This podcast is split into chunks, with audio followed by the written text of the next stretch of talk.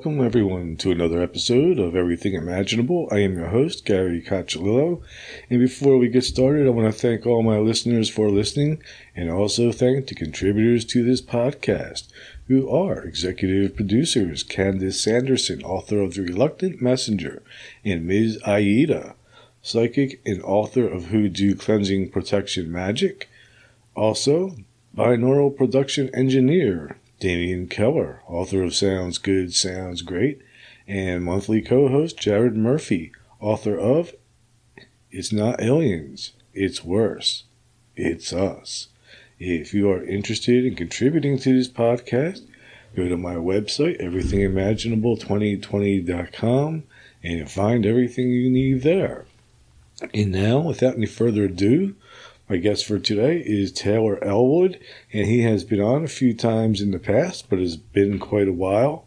And he has written, I don't know how many books 20, 30, 40, 43. 43.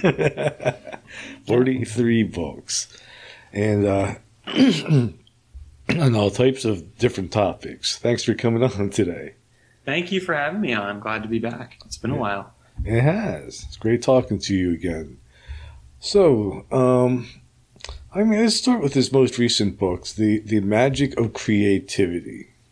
Mm-hmm. Um, what made you want to write that book? And um, you know, like one of the top. Actually, I'll start here. One of the topics, one of the reasons I started this podcast, to even call it everything imaginable, is because nothing can begin without the creative process of first imagining it. You know, and how like like and I that is also true with the occult and with with magic. Um, so, uh, what made you write this book, and like, what is your take on that process? So, magical creativity is actually a collection of journal entries uh, on my blog that I wrote from uh, 2000 and um, it was 2018 through 2020, and so it was basically a collection of that. And while I um, and in the midst of that, I was working with, uh, like, I did a two year stint of working with the element of creativity uh, in my elemental balancing. and, um, you, you, know, what kind of, I actually do want to write a book on creativity and, and, its role in magical work. But what prompted me to put this together and, and label it as such was because of that work with the element of creativity. And because I think that, as you said, you know, everything has to, have an original innovative spark. And so for me uh, you know creativity is, is, is an element. I mean most people when they think of elements they think of the five elements earth air fire water and quintessence and or spirit. But my own take on elemental energies is that really uh, ele- the elementals are, are what moves us. Um, and they, they they are primal forces of movement and I don't think of them as just being earth, air, fire, water, and quintessence. I think of them as also being stuff along the lines of like emptiness, for example, vibration. Uh, creativity is another one because creativity creativity is a primal building block of life. Without creativity, we we we really don't have any innovation. We don't have imagination. We don't have the uh, the ability to turn possibilities into reality. And I, I think it's a really uh, an important aspect to magical work and just life in general when you know how to take creativity and uh, turn it into something significant that impacts people's lives um, and, and, impacts your own life because I mean, mm-hmm. creativity mm-hmm. is a process. Hmm. So with the four elements, excuse me, I'm losing my voice a little bit today. Um, is creativity its own element, or is it something that guides all four elements: the earth, fire, water, I would say my for my particular system, creativity is its own element. Um, but that doesn't mean it can't interact with those other the with the classical elements or any other elements either. I mean, I think that when you look at elemental energies, there is uh, again they're they're primal building blocks of life. And the interesting thing is that if, if you look even at the classic model, the argument really is that you know you have earth, air, fire, water, but really within each of the elements, you also have a little bit of the other elements as well, because they, they ultimately you know play a role. And that, that's how it shows up in quintessence, which brings everything together. Well, I look at that in regards to creativity, and I think you know creativity is in a lot of different things. Um, you know, it could certainly be in earth, air, fire, water. Um, um, but it can also be in emptiness. It can be in love. It can be in all these other experiences. I mean, creativity is this. It, it, it's again, it's a very primal force. It's something that you know weaves in and out of our lives in a very profound way in order to help us turn turn possibilities into reality. When I, whether I'm writing a book or putting a paintbrush to a, a to a uh, a canvas or uh, creating music, or if I'm coming up with some kind of engineering design or something like that, I have to rely upon this element of inspiration that, mm-hmm. that comes from creativity in order to create something. And uh, without it, it you know, without creativity, we we don't have creation. I mean, that's one of the reasons why you know creation is a very much a root word in creativity. So you know I'm thinking about like the, the sign of the pentagram and how sometimes the lower four points are attributed to earth, air, fire, and water, and the top one is usually attributed to spirit. In this case, would be like replacing the word spirit with creativity? Well, or adding again, to it? You could you could replace it or you could add to it, but again, this is where like with my particular approach to elemental magic, it's not limited to the to the five the, mm-hmm. the pentagram. It's not limited to those five points. I mean, I think that those are a great place to start. But when we look at elemental energies, for example, you know, in some cultures we'll have like emptiness or space that becomes the the fifth element um, or spirit. But but if we look beyond just even that five elemental role and we say, well, what else is out there? Vibration, for example. You know, we right now you and I are talking, we're vibrating the air right? Um, some people would associate vibration with air, but I don't think that vibration necessarily is inherent to air. Um, you, you, know, again, because you could find some, vi- you could vibrate, find vibration in water, you can find vibration in earth, you could find vibration in fire. It's part of everything. So, so again, it's one of those things where, depending on how you really look at it, it, it allows you to redefine and say, well, what are the elements? And this is actually in, in my forthcoming book, Walking with Elemental Spirits. This is one of the questions that I explore. Like, what are the elements actually? How do we how do we work with them? How do we transform our lives with these elemental energies? And do we have to just rely upon the classic five? Or can we look at the world in a different way and experience it uh, in a different way than what we know? And that's kind of that that's where some of this this work comes into play when it comes to the elemental energies.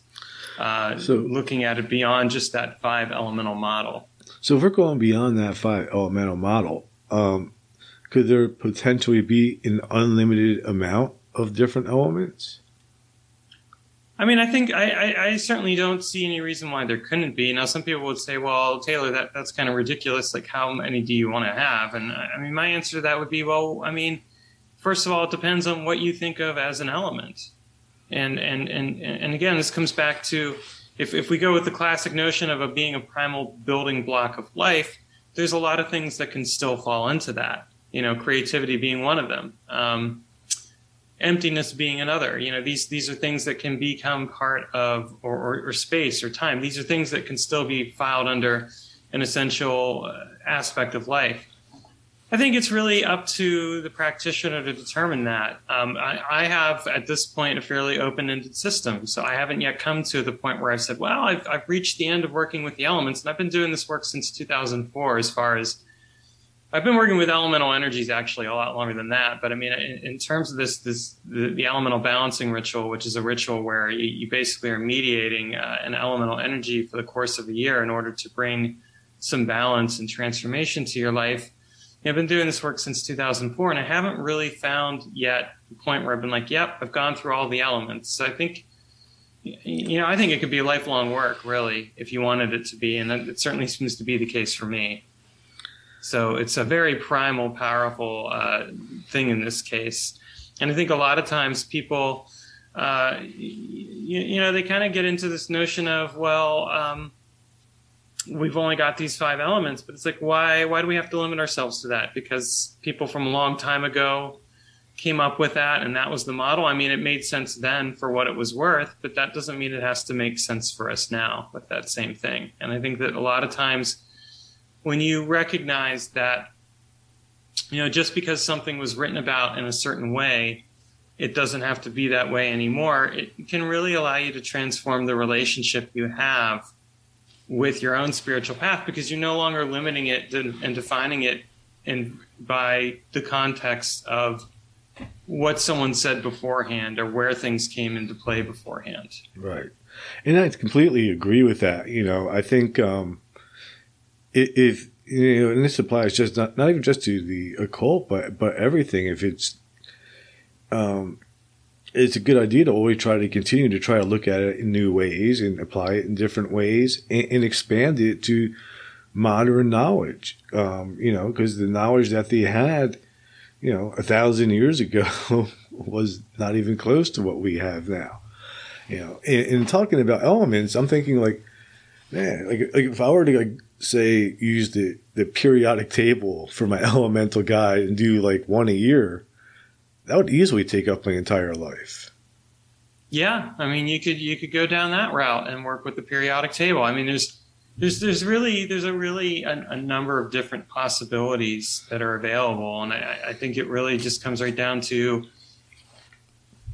you know on the part of the practitioner, what is it that you personally resonate with and speaks to you in a manner that's going to really allow you to take this work and trans use it to transform your life. I mean, at the end of the day, that's what it's really about. Mm-hmm. And so you, you know and again i'm not going to knock the classic system of, of five elements it has a great role and it's a great way to introduce people into it. I just think there's more to it than just that. Absolutely. And, and a lot more like i've been interviewing a lot of uh, other occultists and a lot of them seem to feel the same way that you feel um, especially in uh, chaos magic where um, you know it's, it's basically they're encouraging people to find their own way and create their own systems.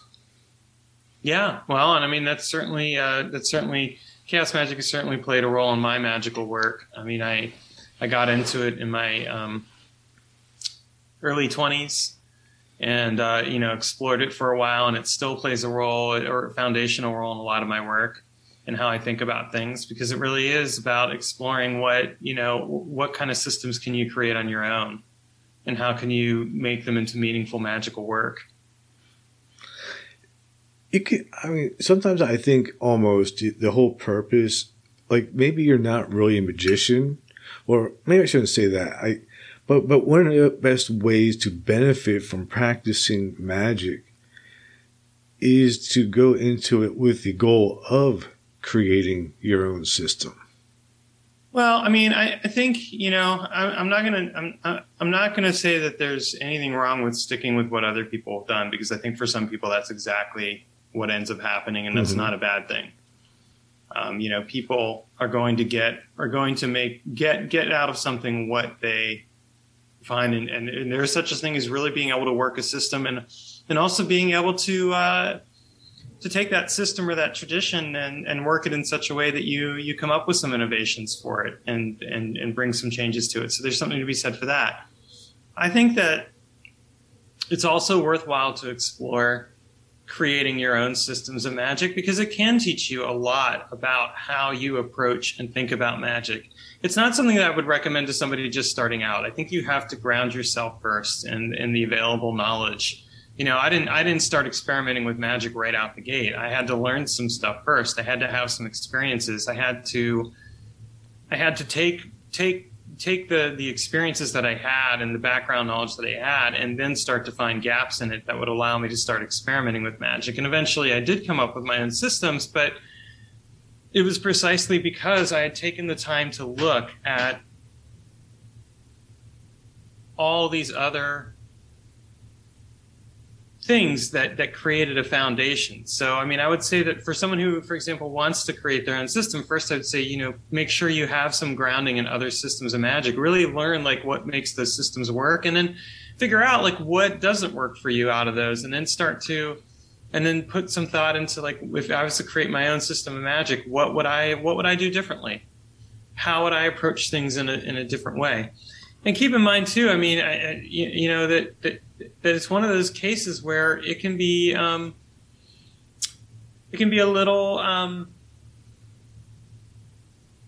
it can feel like you have to put a lot of pressure on yourself to create something Wally original, but you don't necessarily have to. It just has to be something that makes sense to you and speaks to you in a way that allows you to transform your life in a meaningful way. Like there's nothing there's nothing wrong with necessarily sticking with something that someone else has done if that's working for you. But there's also nothing wrong with coming up with your own system as well. Right.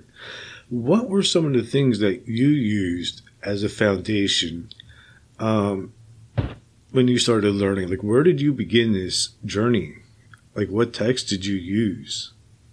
So, uh, when I was 16, I started reading um, a book on spirit guides by Ted Andrews, and then another book on on fairy lore by Ted Andrews. That was also, and really, kind of what he he brought in was a mixture of um, elemental hermeticism and some uh, neo shamanic work as well. And then I started reading some other books on shamanism, or neo shamanism, I should say, and um, integrated that into my magical work.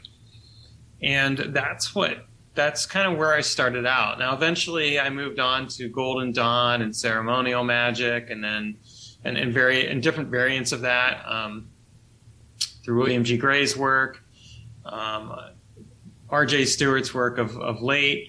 Uh, but then I also started exploring, um, you know, chaos magic, of course, and then I started exploring Eastern systems, uh, and Taoism.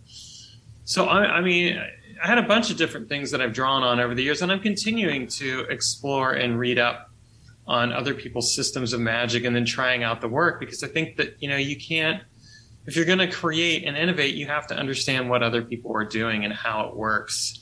And then figure out for yourself what works for you out of that and then what you might change because you've actually gotten some experience under your belt and you're seeing, like, well, you know, this works this way, but if I made a change this way, it might work even better for me. Mm-hmm you know, and like when I looked at all those different types of systems, um, I used to view them as all different types of systems. However, I mean, I might be wrong, but I kind of look at it now as, you know, all these different people were trying to achieve basically the same type of end objective. Like they all had the same goal in mind and were using the things around them that they had access to and the knowledge that they had access to and the cultural influence that they were raised with. But basically, you know, I think in the end, the, the, the substance or, or whatever you want to call it of, of magic is the same. You can just, it's just always being labeled differently. Hmm. Hmm. It's an interesting way of putting it.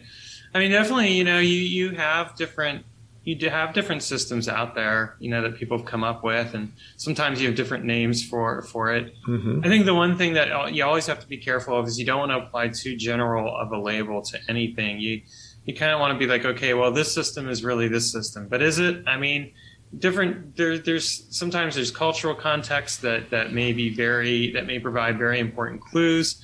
Sometimes uh, sometimes you can create an equivalence with the system and then find out later on, well, that really wasn't equivalent. I just thought it was.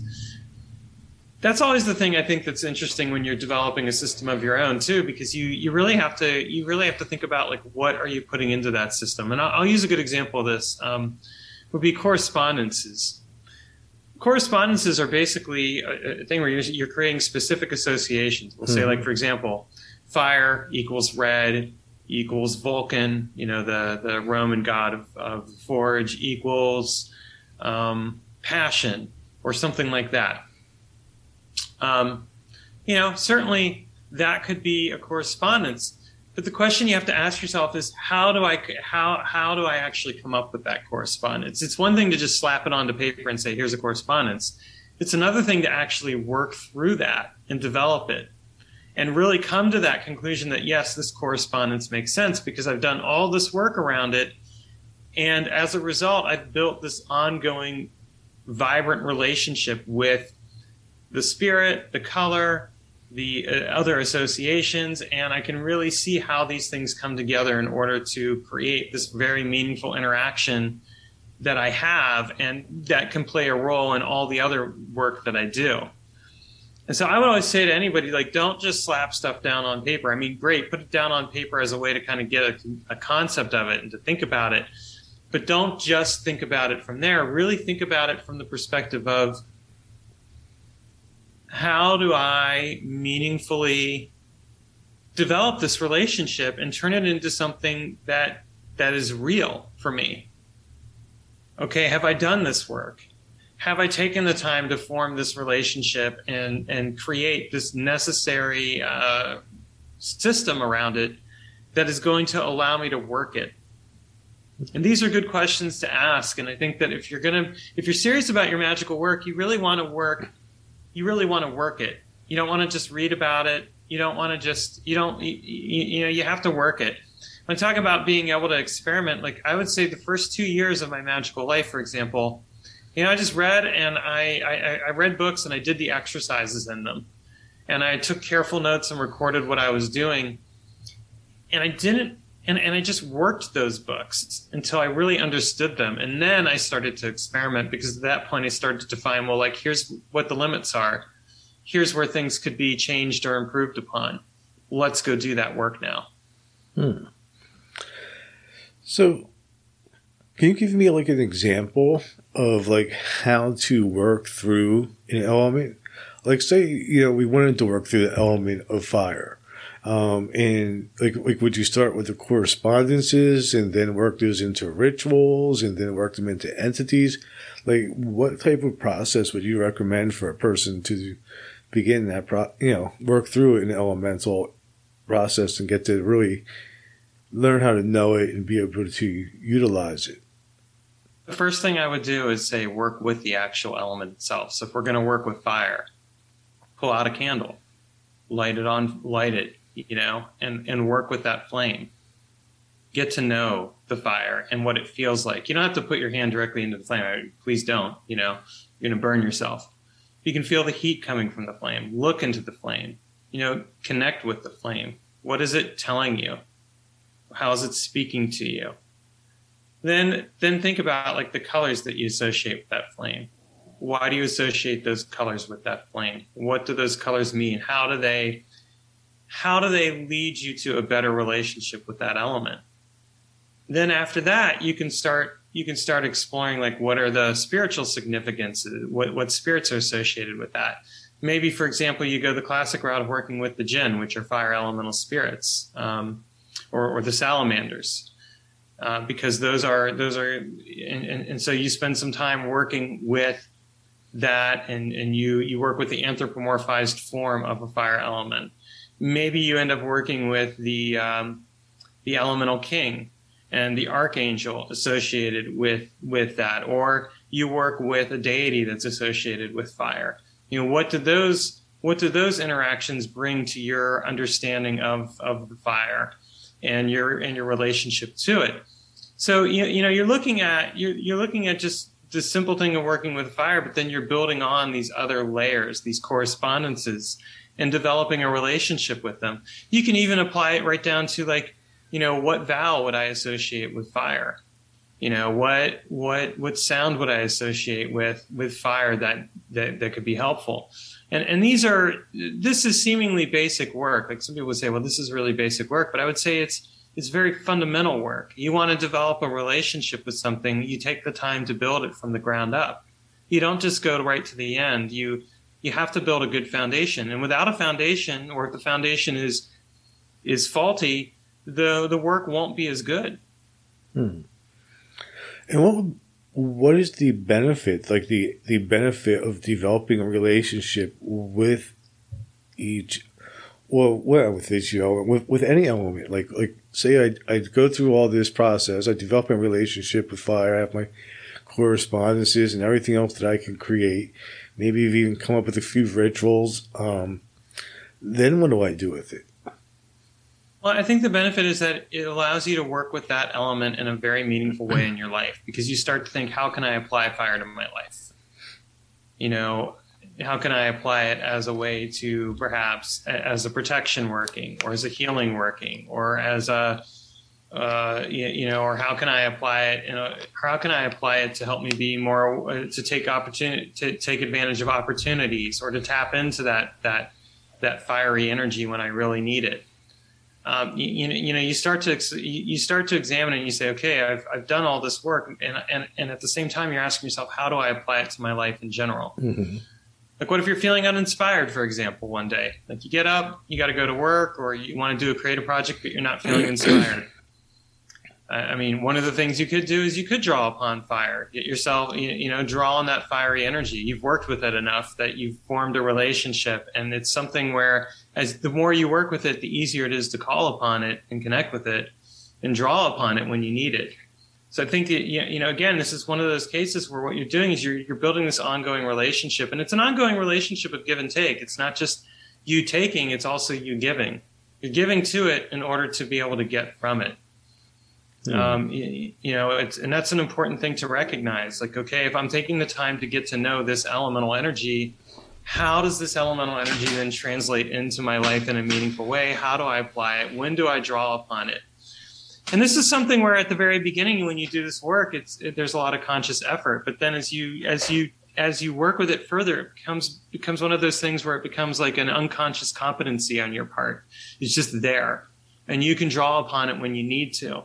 And when you know that you can draw upon something when you need to, that's when you know that you've really started to master that connection because it's become something integral into your life. You don't have to question it or do anything else with it. You just know. All right. Interesting. So, outside of some of the traditional elements, um, is there an example that you can give me of one that people would not normally use that you do? Yeah, so I, I mean, I'll, I'll use um, stillness as an example. Um, I worked with stillness for a couple years, and I think of stillness as an element. I mean, because learning how to still yourself and really just be present with yourself and or be present with something and be still can be a very uh, powerful force. It can create a sense. It, it can actually create a lot of change because when you learn to go still, you learn you learn when when to let go of trying to make something happen and actually just being present with it and allowing it in. And then from there, you're able to move with it into wherever it's going to take you. Um, so for me, you know, I worked with stillness for uh, a couple of years, and well, I've worked with it more than that. But I mean, I've worked, I, but there was a period of time where I was working with it exclusively for a couple of years, and for for me, it, it kind of came down to what is the quality of stillness it was it, it wasn't it didn't mean that I stopped moving or that I didn't do anything. It meant that I just became very I became very quiet and I allowed myself to really soak in the experience that I was having instead of trying to do something with that experience, instead of trying to transform it or change it or whatever else. And then, you know, I started to think, well, what if, if there were if there was a color I might associate with stillness, what would that be?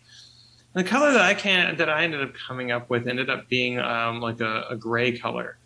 It was not. It wasn't necessarily like black or white or anything. It was gray. It was just this very neutral color, which I thought was an interesting realization. And um, I didn't come up with a deity for it, but I came up more with just this experience of stillness. This, this you know, taking a deep breath in and just being there, and then breathing out, and and and being in this place where I was being proactively aware of myself, not just reacting to something, but really allowing myself to be still and be present. And then, and then like when I knew what I needed to do or what I wanted to do, because I'd allowed myself to be still, being able to then take action instead of just going and reacting to something and trying to do something about it. So that to me is an experience of, of stillness right there. Um, it's, it's, it's, it's being able to, to do that. And and again, this is something where I had to develop that relationship. You know, stillness, I think, in general, for many people, is not a is not something that comes easily to them.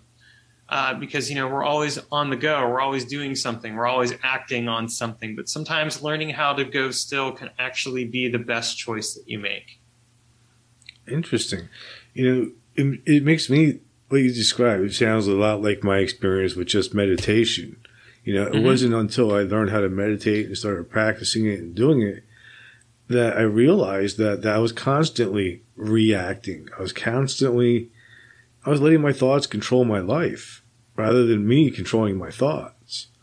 And it wasn't until I, I, I kind of sat down and became an observer of myself and able to step out of myself and see what was happening that I could do that. Yeah, well, that's a great example. And I mean that's that's where meditation could be you could associate meditation with stillness for that very reason. Not that that's the only reason you meditate, but that's a Mhm. great example of that. Or you could associate a specific type of breathing practice with that stillness work and use that when you needed to um, in order to connect with it. Um, so, so again, it's it's it, it very much is that, and, and and so like when you look at that and you're like, okay, how do I want to embody this force in my life and and really take it in and allow it to transform me? That's when you begin to discover like what is this and how does it show up in my life? Hmm. Interesting. Um, so, so like, let's take for example the, the stillness. Um, would there also be any type of um, rituals involved? I mean, if there's no entities, then there's nothing to really call upon. For Well, that- you're calling on that state and experience of stillness, so you could come up with a ritual for that. Mhm. you know for one thing one thing that i found really useful for example um, would be ringing a bell and letting the sound fade away and go to quiet and then just contemplating that quiet and being really still with it and letting it seep through and then ringing the bell again um, stillness could be going out to the woods and you know finding a place where you just sit down and you just soak everything in and you take it in and you're just allowing yourself to really be there without having to interact or do anything else. Now, now again some people would say well how is that a ritual? And my, my response to that would be well it can become a ritual when you approach it from the perspective of how do i want to take this experience and show up in it and turn it into something that is significant for me and allows me to connect outside of the normative bounds of consciousness that I'm normally operating in. You know, am I mm-hmm. letting go of my thoughts, for example? Am I reaching to a place where I'm really just being present and still and there's nothing else going on, but I'm just here? Those are the things that I'm talking about with that work. And those things can become ritualistic in their own right. Hmm. It doesn't have, we don't always have to work with a spirit or entity in order to do magical workings or to do rituals. I mean, those, they certainly play their role, but they shouldn't be the end all be all of the work we do either. So if I was working with stillness, like the first thing that pops into my mind is like, say for example, a rock, you know, because a rock's just going to sit there. It's not going to move. It's still all the time. hmm And say I, I, I pick up that rock and I kind of really focus on stillness with it and then try to use it as a talisman. Would that be some, That could be an actual type of of working? Yeah, that could be an actual type of working, sure, where that rock basically uh, becomes an anchor for you to trigger that state of stillness uh, in an association. Definitely. Interesting. You know, I don't think that a lot of people wouldn't think of magic as being something that simple. And yet and yet simplicity is sometimes the best magical work you know going simple going simple can be very profound. I mean uh, don't get me wrong you can come up with very elaborate rituals you can have you know all kinds of different things you know the bells and the whistles and all that and it all has its role. And i mean i've done rituals like that and they can be very powerful. But there's something to be said equally for just being doing something simple Hmm. and allowing that simplicity to to move you and work with you. We don't always have to do something in order like something complex in order to make it work. What we need to do is be willing to really open ourselves up to the experience without having to automatically make it more than it has to be. Hmm. Yeah, I, I mean that sounds really, really is kind of profound. Is to kind of we- overlook some of like if something's simple. I think sometimes our automatic response is to dismiss it because of the simple fact that because it's simple. Like oh well, this is simple. This is obvious. So I'm just going to dismiss it and look for something more. And, and, and that's one, one maybe one of the issues, even with the human condition sometimes. I have a class on uh, in my Magical Experiments University where I have a bunch of different classes, but one of the classes is called Low Effort Magic. And on low effort magic, the idea really is that you you link your you, you put as little effort into your magical work as possible to get the result because what you do is you link it to what you're already doing. Like let's say you're doing a job hunt. You know, you have to find a job. Well, you already know that you're, you're going to be putting out resumes. You already know you're going to be doing interviews. You already know that you're going to be hitting the job boards and doing stuff. That's a lot of activity right there. So why not do a magical working where you link that activity into the magical working and use it to feed the magical working in order to help you get the job? That's a very simple way to do things. It's low effort because at the end of the day, you're already using the existing effort to help you get to the result that you want to get to. You're just adding a bit of magic into the mix. And it's simple, but it's effective. The best, I'm not saying that we always have to go simple, but some of the best solutions out there for problems is to go simple. You don't have to make things more complicated than they are.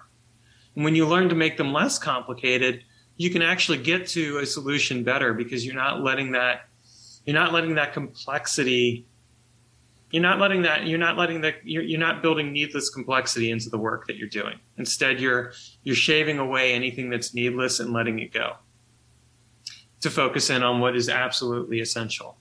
Hmm. It's admittedly a minimalistic approach to magic. And and again I, I think that you know some people might say well minimalistic approach means i got to get rid of all my tools and stuff. And i'd be like no that's not the case. Maybe your minimalistic approach really is that you you you know you pull out your you pull out your athame you pull out the candles you you carve the candles you do other things with those can- that can still be a very powerful working and yes there can be some complex some complexity in it but you've determined that that was the amount of complexity you needed you didn't you didn't do anything else with it you Mhm. focused on fo- you focused in on absolute what was absolutely needed and nothing more it's when you build more into something than you need that you create needless complexity. And needless complexity basically creates, for lack of a better word, a fog, if you will, around what you're doing. Because at that point, you're you're getting so caught up in trying to do all the things instead of focusing on doing the thing that needs to be done. How important is it to focus intent? Like, Does intent play a big role? I, you know, I hesitate with the word intent. It's become such a buzzword, and not just not just in magic and occultism, but in the New Age movement and even in in modern, even in mainstream culture. And I think we really need to define that word carefully. What do we mean by intent? And of course, we also have to explore conversely with that the word impact. You know, we can have good intentions and have bad impact. You know, like I meant to do this, and it was for this reason, but here's the impact, and it's having a negative effect on somebody's life that I didn't want it to have. So I use that word intent very carefully. I mean, I, I, kind of look at it as okay, well, what what am I bringing into the magical working? What do I, what is it that I want to bring in, and how do I want that working to turn out? That's where I think of in terms of intent. But I also leave a question in there. But do I know how it will absolutely turn out? Can I predict 100%? And the answer is I can't predict 100%. I mean, intent is not something that automatically is just, just putting intent into something doesn't necessarily mean anything. I mean, I can intend to be a good person. That doesn't mean I'm a good person. It just means I put intent toward it. What are the actions? You know, what what are the actual things that you're doing and how are they actually contributing to the situation? And then how are you how are you as best as possible considering everything that could come out of it? You know, a lot of times, you know, people will get focused on the result but not look at the at the impact, uh, and and that can in and of itself be, um, you know, a very useful exercise because when you suddenly realize, well, oh, here's the impact, you know, here's the situation. I, I had good intentions, hmm but it created this result, and then the consequences from that result wasn't what I wanted. Well, you know, you learn something valuable from it, certainly.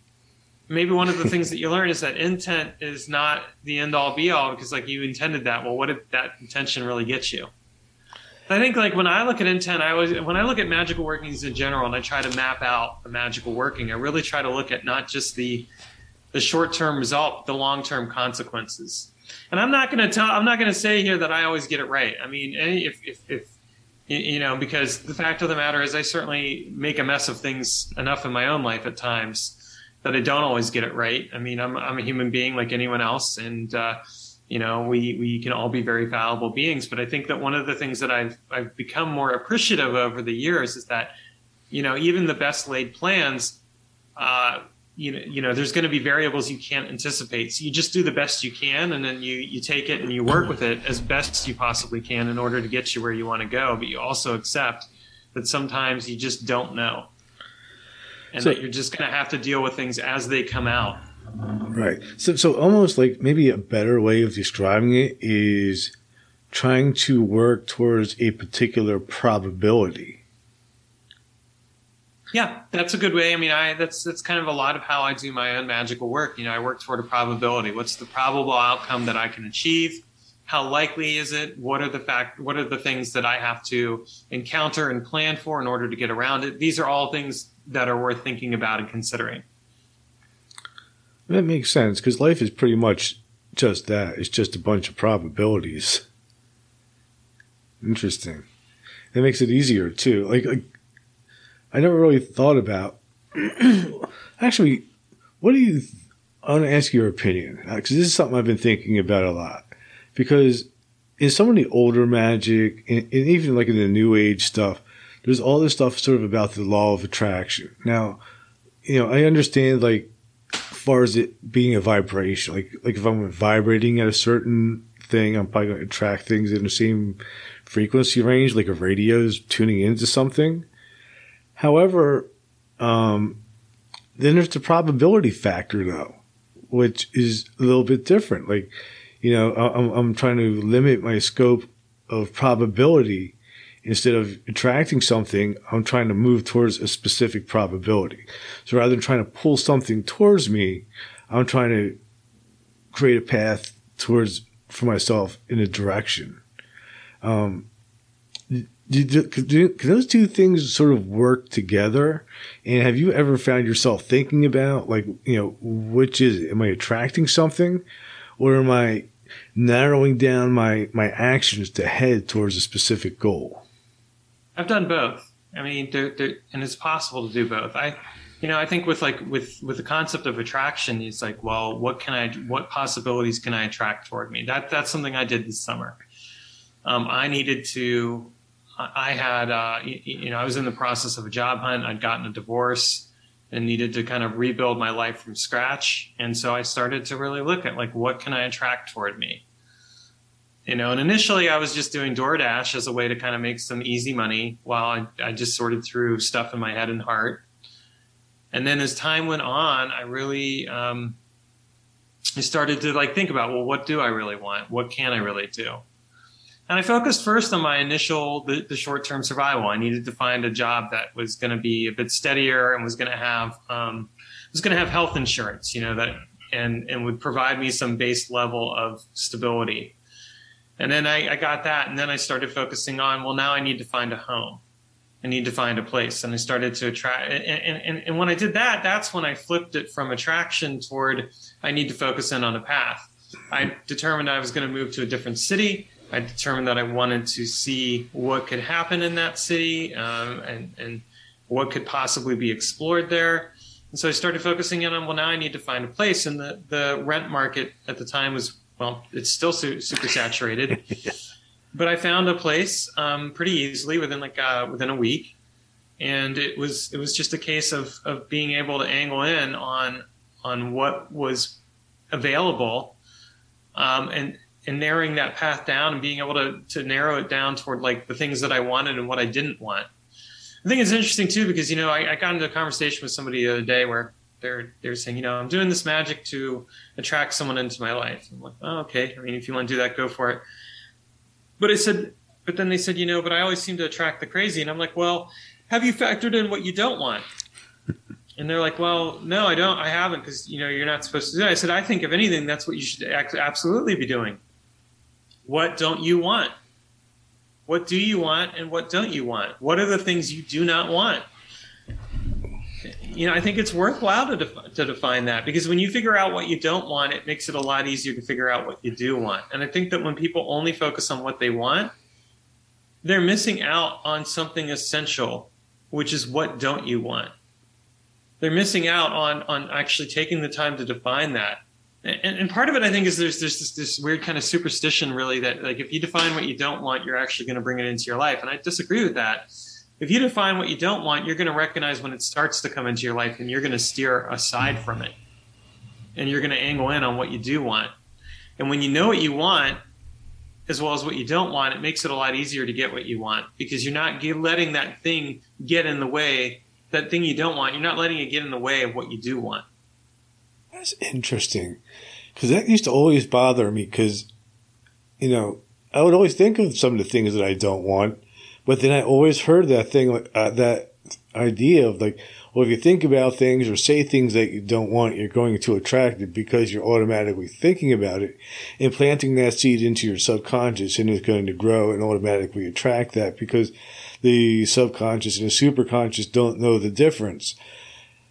And I but, disagree with that. I think that they do. I think that we. I think that we really. Um, I think people fundamentally who hold on to that very limiting belief about that are, are, are actually hurting themselves more because when you take the time to define what you don't want, what you're really doing is you're doing yourself a favor. You're saying, "This is what I do not want.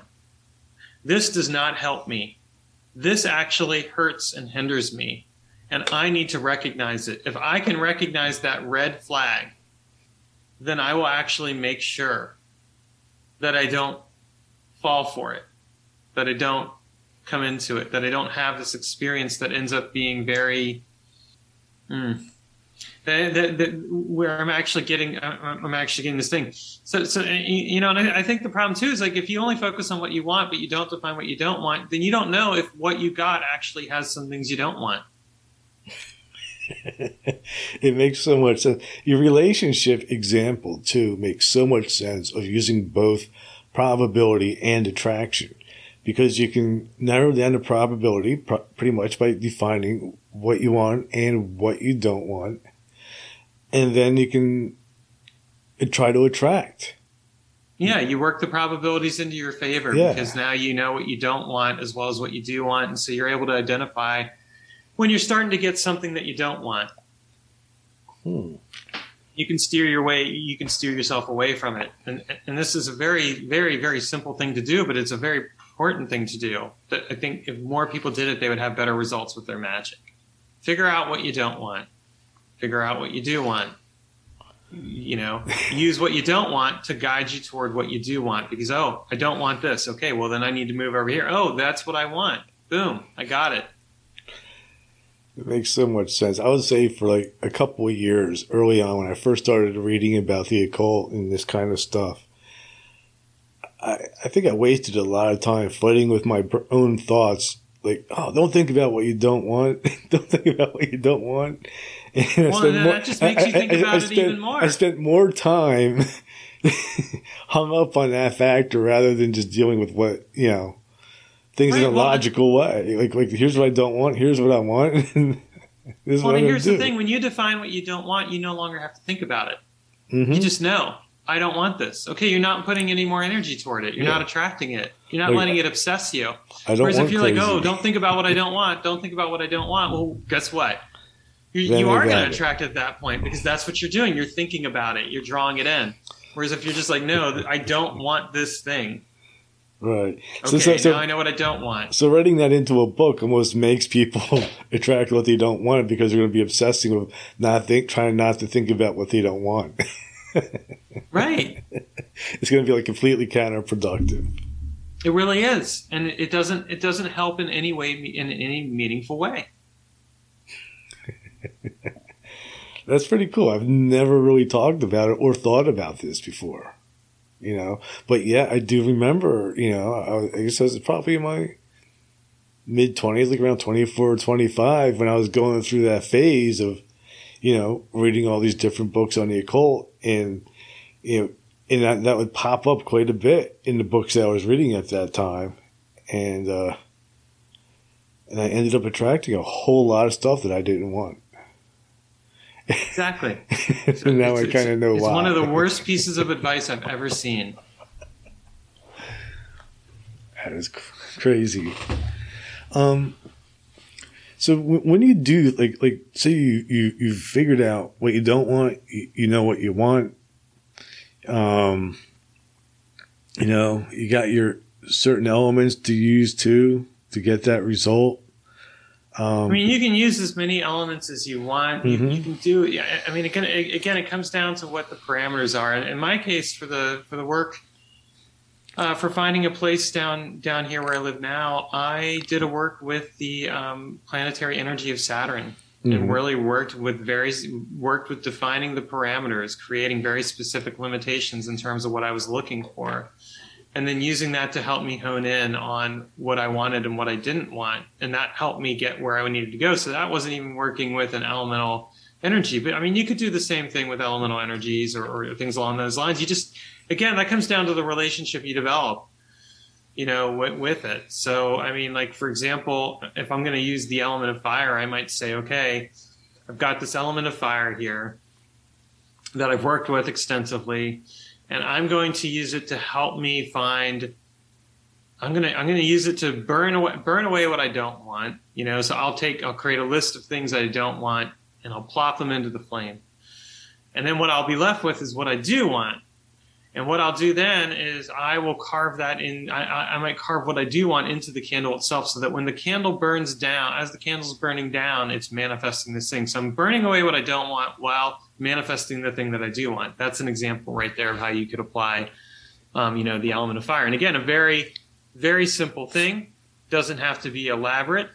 It just ends up being one of those cases where you're you're you're creating this very specific context around what you want or what you don't want. Hmm. very practical. Well, I, I'm a very practical magician. I mean, really am, and, and and it served me well. You know, you don't have to make things more complicated than they have to be. You just have to know what you want and what you don't want. You make it. You can make it as as simple or as complicated as you want, but with with complications, just keep in mind that you're always building. The more complications you build into things, the more variables you're dealing with that don't necessarily need to be dealt with and become distractions. It's kind of like we make making anything. Really, the more parts you add to it, the more that can go wrong. Yeah. And the and, and, and, and that's that's that's really that's really kind of a, a necessary factor that has to be kept into play. Like, okay, the more I build into this, the more goes wrong. So instead of building more into it, why don't I just focus in on what I really what I absolutely need and no more no more than that. No more, no less. Just what I need. So And, and some people might find such a practical approach to be a little unromantic, you know, because I mean, magic is in, in some ways. I think people who get into magic, uh, you know, you know, there's kind of a romanticism, if you will, like doing the magical rituals and everything else. But I would say to that, well, you know, that has its place. There's nothing wrong with it. You know, there's an aesthetic aspect to it. But if we're really looking at like, how do I get what I want? How do I turn something that I want into a reality? That's where we have to necessarily question and examine what we're doing and uh, and, and turn it into a reality. And it's it's just it's not something that just happens. It's something where you have to be willing to take this thing that you're you're working toward and and, and, and, and again kind of come down to this well here's here's what I absolutely need in order to get it and, and again you know it you can build that into a magical working and have some complexity into it. You can say, okay, I need the incense for this. I need this thing because I'm creating a very specific atmosphere. Fair enough. You just need to know why you're doing it. And I think sometimes, like if you don't, if you don't examine the why of it, you, you understand the how of it. But if you don't examine the why of it, you don't necessarily question where you could improve upon it or tra- change it or, or do something different with it as a result. Hmm. So where did you move to? Uh, I moved to Eugene, Oregon. Oregon. I've been in Oregon, but before this, I was up in Portland. I just moved down two hours south, basically. Oh. Interesting. We were thinking about going to Oregon to visit a friend in a few months. I might be up there. Oh, cool. Yeah. Um. So your other book, the most recent book, is on uh, looks like inner alchemy. Inner alchemy of internal work. Yep. Um.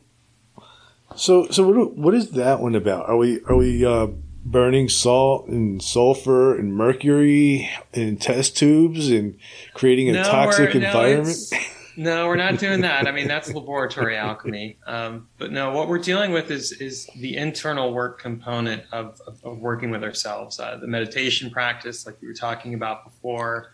Um, you know, recognizing and identifying the things within yourself where you need to bring change into your life. Recognizing um, just just the need to do work on yourself, like you know, whether it's breathing meditations or other things along those lines um, it's it's it's really about this con- the, the concept of internal work is this like you know i have internal internal work is is, is really kind of like what do you do to clean out the gunk in your head and your heart so that your head and your heart and, and the rest of you are focusing but there's also internal practices in terms of taking good care of yourself like i do qigong each day so qigong you know working with the energy of the body working with your health that becomes internal work as well so it's not even just not even just like psychological work or stuff like that. It's also, it is very much, there's an energetic component to it as well. It's a refinement of your energy, a refinement of who and what you are in order to produce a specific outcome. Hmm. So, so say for example, you know, after going through my current divorce, my gunk is, you know, depression and anger. How, how could I use the inner alchemy to help um, work with, you know, to, to, I don't know, I don't know if the word to get rid of those things is the proper word, but to, to work with them, to, to transform them into something that's going to be of value to me rather than something that's going to hold me back. So I recently went through a divorce myself, and um, and I actually wrote the book during the divorce. It proved to be very helpful in a way. And I was dealing with a lot of depression and anger and other things. And I mean, part of it came right down to I found I found practices that I could do each day that would allow me to be present with those emotions. I wasn't trying to get rid of them. I wasn't trying to change them because I found that the more I tried to change them, The worse they the more they stayed. yes. You know, at a certain point, I just had to surrender to the experience and accept that I was going to feel depressed. I was going to feel angry. I was going to feel sad. I was going to have moments in the car when I was driving around delivering food where I would be yelling over the unfairness of it all and that everything had happened the way that it happened. I was going to have moments where I was going to be like, "Oh my gosh, I've upended my entire life. I've I've I've lost everything because I couldn't stay any longer where I was." And it's it's an interesting thing whether you're the person who is initiating the divorce or the person who's who's being divorced.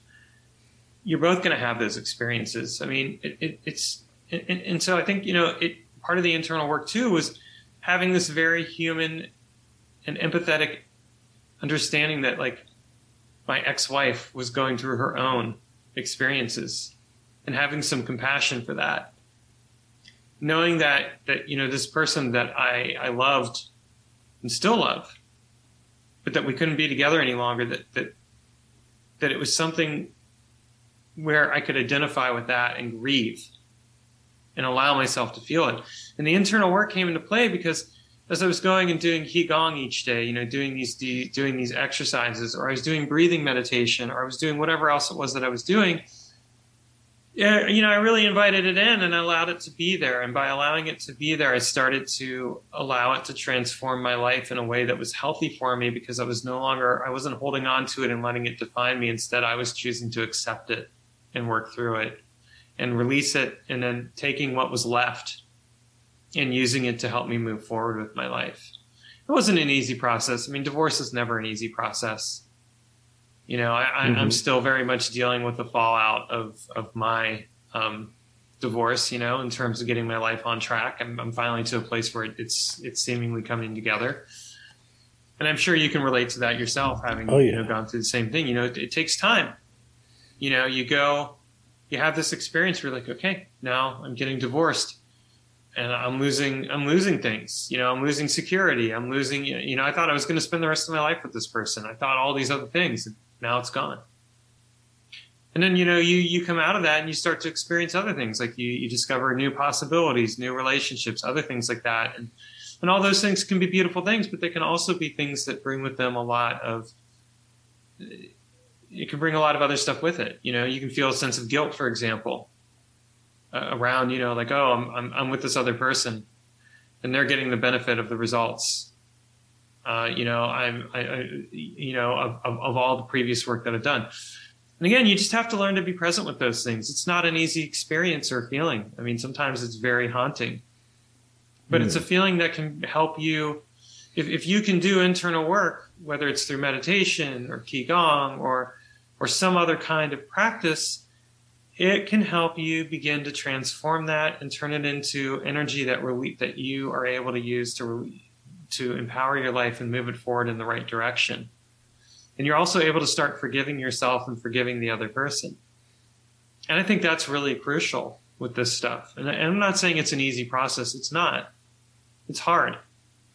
But mm-hmm. we have to learn at the same time we have to ask ourselves are we going to be permanently defined by the anger and the depression the sadness and the grief or are we going to find a way to transform it and turn it into something that helps us become better because we take these lessons and we say okay i want to move forward and not do this and make the same mistakes that i made before Yeah, I think I'd rather move forward and not make the same mistakes.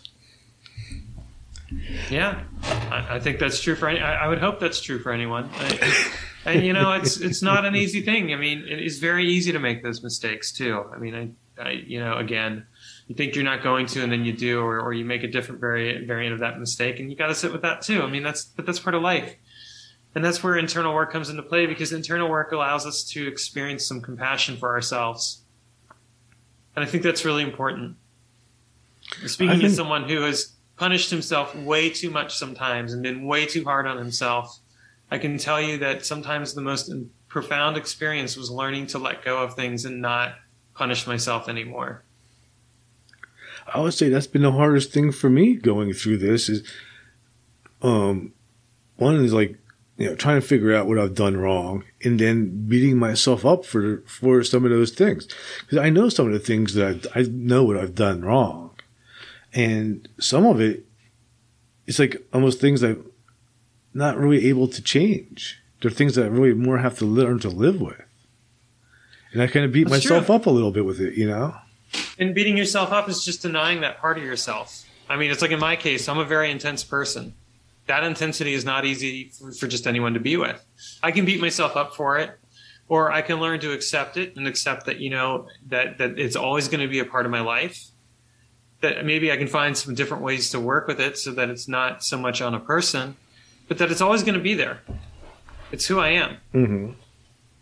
you know, and and beating myself up over it is not going to help. I'm gonna turn the light on here just because it's getting darker on my end. Right. So just give me one second.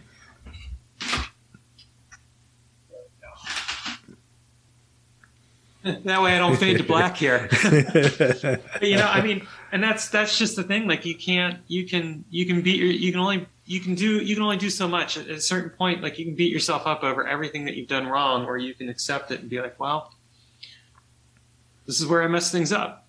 Yeah.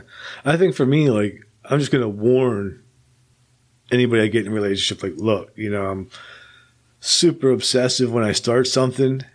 And, and that's just it. That's how I am. You know, I just am like hyper focused type of person. Cause I think that's one of the things that's really messed me up. And it's something I can't change either. And, and it's also benefited me a lot too. I mean, that's how I've done 350 episodes in a year. I, well, yeah, I mean, and, and that's the thing. You can do that. You can you can give that warning. The the, the caveat I'm going to give to you on that one is yes, you can give that warning and you can tell somebody, but telling them and them actually experiencing it are two different things. Like you can say, look, I get hyper obsessive. I just want to warn you. Oh yeah, I'm okay with that. Hmm. Come to find out a little bit, well, no, I'm really not okay with it. Well, I warned you. Yeah, but you warning me didn't really tell me what the actual experience was going to be like. It. But you know, at the same time, you can't. Again, you can't change. You can only change yourself so much. You know, and, and, and this becomes more and more true the older you get as well. I, I mean, not that you're Yeah. fixed in stone, but at a certain point, you also have to be like, okay, I accept myself for the way that I am. hmm Yeah, and, and it's better to, I think, you know, to be comfortable with some of that. And like, like for me, with the obsessiveness, it, it, like I say, it, it benefits me in a lot of ways. You know, it might not benefit the person I'm with, but it definitely benefits me as far as being successful at whatever I'm doing. and that too is kind of the thing that you kind of have to deal with. Well you know how much do i how much do i try to change something that does end up helping me? Maybe what you do is you negotiate a different relationship with it. Hmm you know maybe what you do is you you, you say okay i'm going to show some more awareness around this and i'm going to try and do do things a bit differently. At the end of the day you also just have to recognize like okay this is who i am. This is what i am. And and beating yourself up over it and wishing you weren't that way or anything else like that just creates a lot more pain in your life. And and you know life is too short. It's not worth it to be to, to put yourself into that kind of pain. Hmm. And doing that too also might um, do sort of like the same things like we were talking about earlier, you know, where we're, you know, you're trying to, um, you end up cultivating the thing that you don't want in your life by, by, by fighting it. yeah And, and, you know, so, so then you create like a sort of a, a, you know, a spiral basically that makes it really difficult to get out of. yeah exactly Hmm. So with the inner alchemy, like like um, you know, you, you mentioned like meditation, breathing exercises. You know, obviously we were sort of talking about you know some self awareness and you know working with ourselves and our feelings and who we are. Um, but what are some of the other techniques that that are in there? So I, mean, I have a, a, a couple of energy techniques, like where one where like you're you're you're basically taking the block, the energetic blockages, the emotional blockages, and you're dissolving them. This is something I learned from Taoism, where you're taking the energy up to the top of your body, and then you're just you're you're bringing it down your body and slowly bringing it down. And when you find a blockage, like you know, like a, like just imagine this as a blockage, you're just allowing that energy to flow around it and gradually melt it, and then continue to work it and re- gradually release what it's containing the emotions the trauma all these other things.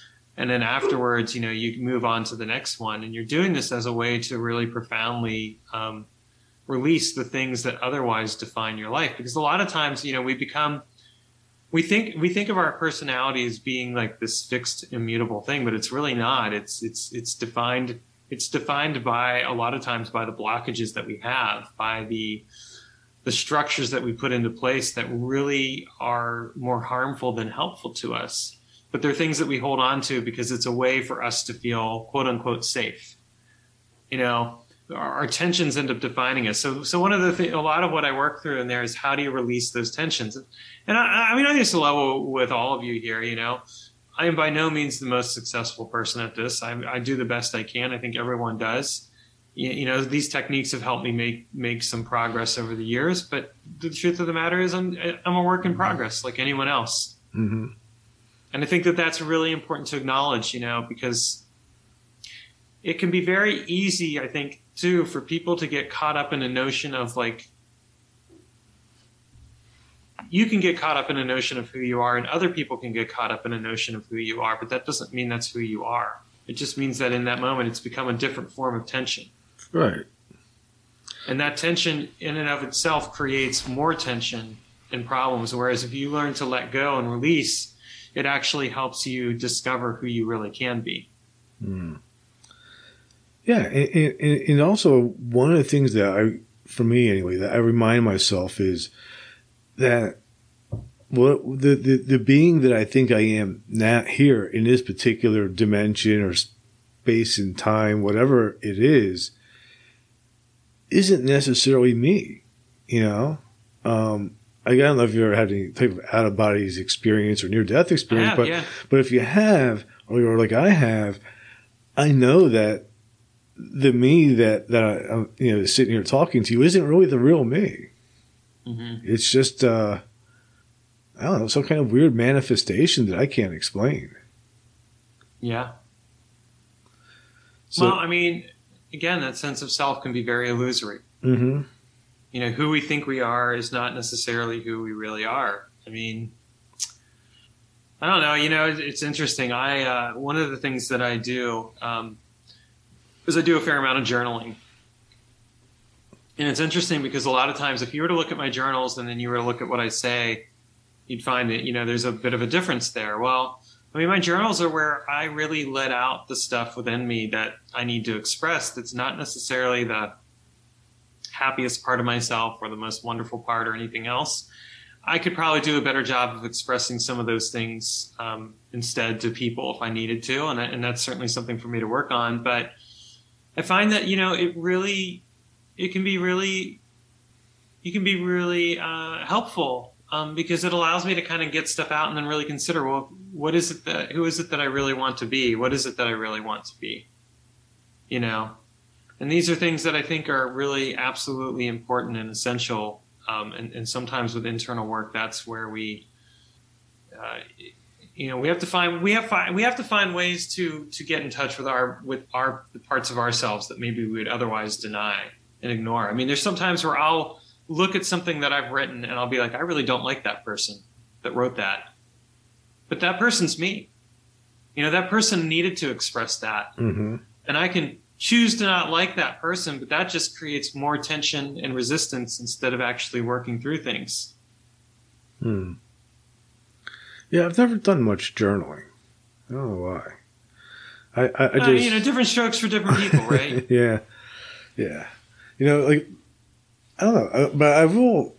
Like some people will say, like maybe, you know, oh well, you're, you're just being negative and it's like, well, no, I don't really think I'm being negative. I think I'm just expressing how I feel at this particular moment so I don't have to feel it for another 10 minutes or whatever. Mm-hmm. So I, I don't know. Sometimes maybe I'm just too honest verbally. I mean, I should just write shit down and hide it in the closet somewhere. Well, I mean, it has its advantages and disadvantages. You know, there's no one two way about it. You, you, know, sometimes you just have to kind of decide for yourself, like what you are going to do that's best for you. Mm-hmm. And and you know, I, I'll just tell you that there's no easy answer to that. I mean, I would say that you know, maybe it would have benefited me better. Maybe it would benefit me better if I was more quote unquote honest, or able to get in touch with the parts of myself that are, you know, are, are basically able to speak to like what I'm really feeling or working through that I'm journaling about, but that I'm not necessarily sharing with who I need to share it with. Mm-hmm. On the other hand, you know, journaling it out kind of allows me to really consider it and say, well, what is it I really want to say? Who, who is it? What is it that I really want to do? What, who is it I'm trying to talk with? Who is it what what is it I, what does it I really mean? You know some of this is stuff that I'm just disgorging because I need to get it out of my system. I don't need to think about it any further than that. I just needed to put it someplace so that I could look at it and be like mm-hmm. yeah that doesn't really matter. Oh yeah I can I can see that being definitely a positive thing because that that brings you back to the self-awareness you know being able to step out look at it and, and recognize it. Kind of like meditation does. Yeah pretty cool. Um, so what what are you working on now?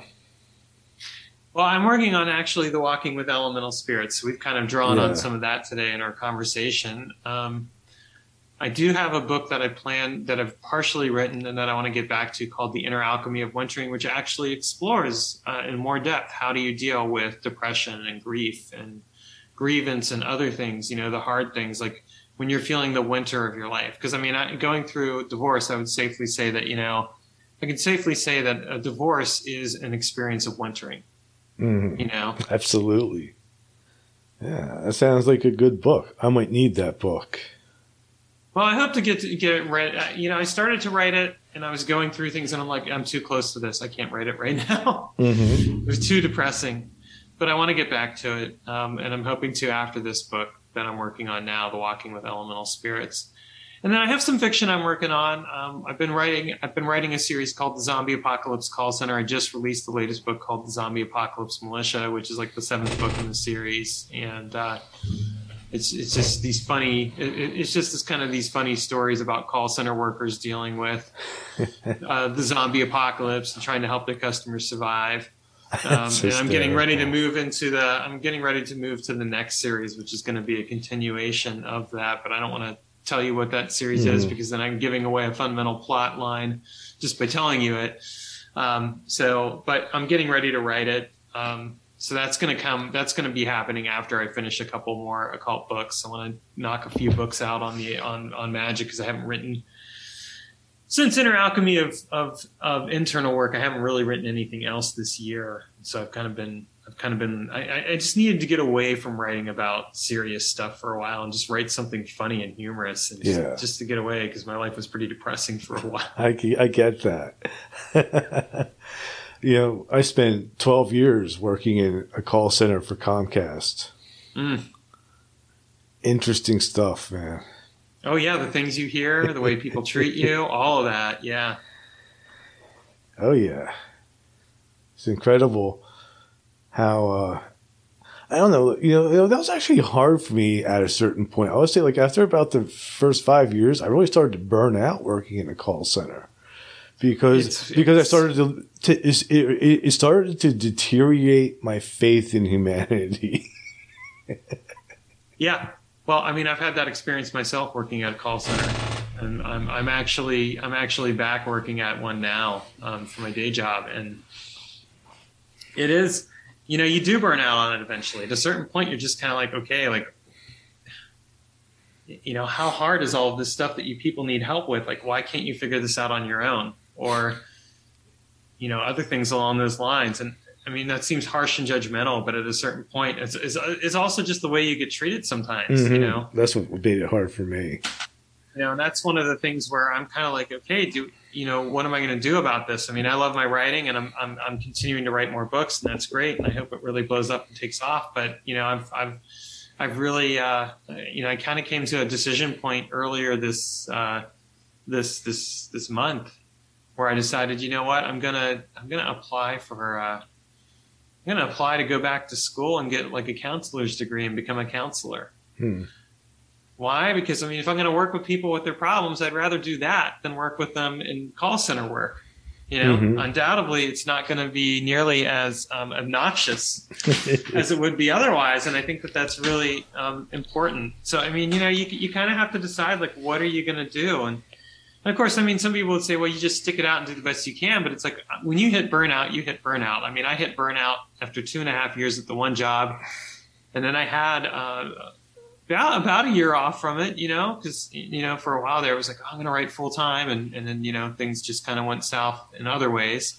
Um, but it, you know, you just you just hit a certain point where you're like, okay, well, here I am back again. I can do this, but do I really want to? And I'm like, Mhm. yeah, I'll do it. I mean, it's stable money right now, and that's good. And I'm doing some door dashing as well, and of course, continuing to write my books and doing some other things. So I'm finding different ways to bring income in, but you know, do I really want to do this? That's always the question. Yeah, yeah. My my plan is just I'm hoping that I only have to work another year, and then I can just podcast full time. Well, that'd be cool. Yeah. that happens for you. Yeah, I, I I think it's possible. I think uh, in a year it'll be doable, and you know, actually, the job I got now, I, I applied for a job I didn't know what it was for, and he hired me over the phone before I even moved back to New Jersey, and um, and I'm working like in a group home with like um, like with like uh, mentally disabled adults, and it's really cool. I love it. That's cool. Yeah. You know, Very cool. so, oh, things kind of work out. You know, I'd, I'd, I'd rather They do. I, I would rather do that than than get yelled at by people over the. You know, that's one of the things that always bothered me. People would call me and ask me for help, and then yell at me when I was trying to help them. No, because to- a lot of times with call center work, it's um, you know people are kind of like, well, I'm angry about this, I'm angry about that, and um, you know it's it's it's very much a case of how do you how do you really deal with that in a way that is um, you know because they're frustrated. They're not even frustrated with you. You just happen to be the person that they're Mhm. taking it back on. They're taking it out on. And that's where i think it really kind of becomes a um, it just becomes a it it just becomes its own its own experience. And it can be a pretty depressing thing. So i mean i think that you know knowing that you can kind of be like you know, I don't really, I don't want to deal with that, but maybe that's what I have to deal with, and uh, it it just becomes its own uh, its own thing, you, know. So how do you deal with that? And I mean, that's where internal work has helped me sometimes, being able to let that stuff go and being able to put it aside. Uh, but again, you know, at a certain point, I'm like, well, I don't you know this isn't what i really want to deal with and that's why i think you know it's also good like to take action like you know we're if we're magicians we have to be willing to look at our circumstances and say like i'm not going to settle for this. I'm going to do something about it. And like in my particular case i decided yeah i'm not going to settle for this. I'm going to do something about it. And the way i decided to do something about it was you know i'm going to I'll do this job for right now while i also look at improving my circumstances and getting myself into a different line of work that i think will be more fulfilling for me. I think I think too for you with that the way you crank out books is incredible. I don't, I don't know anybody who writes as many books as you. Well, I hope to continue cranking those books out there. Believe me, I mean, I'm definitely working on it. But you know, I think it's and I, and I think it's really important that I'm doing that. But it's also good for me to just recognize and know that you know this isn't really that that you know yes this is a great way for me to bring some extra income in and maybe it'll become it'll get to the point where it's truly viable and i'm mm-hmm. making enough that i can support myself but in the meantime i'm going to find other ways too you know you have to be innovative in this mm. day and age and i think that that's really important yeah it is definitely so before we wrap it up where can my listeners find you uh, they can find me at magicalexperiments.com and uh, they can find me on Facebook as Taylor Ellwood, and uh, they can. Um, I mean, those are basically the best places to find me. Right. So go to Magical Experiments, and of course, if you search on Amazon or other book sites, you'll see you'll see my books as well. Mm-hmm. Awesome. Well, I'll put a link to those in the notes of this episode. And um, so my listeners can check out your site because you have some courses, your books, all kinds of stuff there. Yes, I, I do. Like I said, it's uh, amazing. Also Patreon. Yeah, yep. so yeah, feel free to check all of that out. Oh, great, man. It was really nice talking to you again. Thank you for taking the time to be on today. Thank you. Take care. You too. Hang on one second. I just got to play the outro.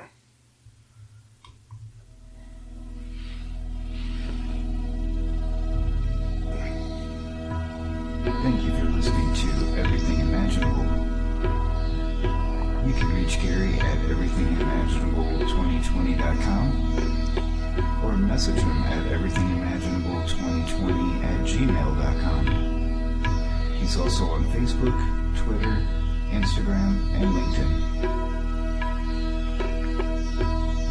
can buy t-shirts, coffee mugs, and other merchandise to support the cost of producing this podcast.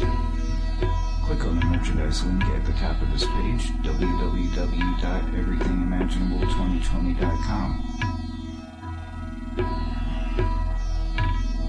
You can also buy the book Enlightenment Guaranteed. It's the only book on Zen that you'll ever need. You can find it on Amazon and it will change your life. Because remember, everything that it says was first imagined. If you loved what you listened to today, don't forget to rate, review, subscribe, and share. Again, thank you for listening to Everything Imaginable with Gary Cochilio.